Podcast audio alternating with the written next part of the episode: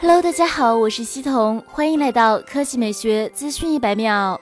旗舰机俨然成为了主要品牌厂商们争夺的战略要地。在 Counterpoint Research 的最新统计报告中，就对四百美元以上的智能机品牌做了描摹。结果显示，苹果以百分之五十一的占有率仍然高居榜首。不过，相比于去年的百分之五十八，优势有所下滑。同样的状况也发生在三星身上，份额从百分之二十三降到百分之二十二。三到五名全部来自中国，分别是百分之十华为、百分之之六 OPPO 和百分之二一加。均实现同比份额提升，其中华为的强势则与 Mate 二十、P 二十系列的出色表现紧密相连，得益于在中国和印度以及首次进入美国运营商渠道贩售。一加首次进入高端机榜单前五名，而前五名的总出货量占到了当年高端机总销量的接近百分之九十。报告中发现，去年四百美元以上的高端机品类整体实现了增长。地区细分市场方面，在中国市场最受认可的高端品牌是苹果，其次是华为、OPPO、vivo 和小米。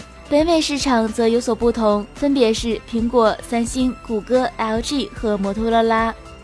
好了，以上就是本期科技美学资讯一百秒的全部内容，我们明天再见。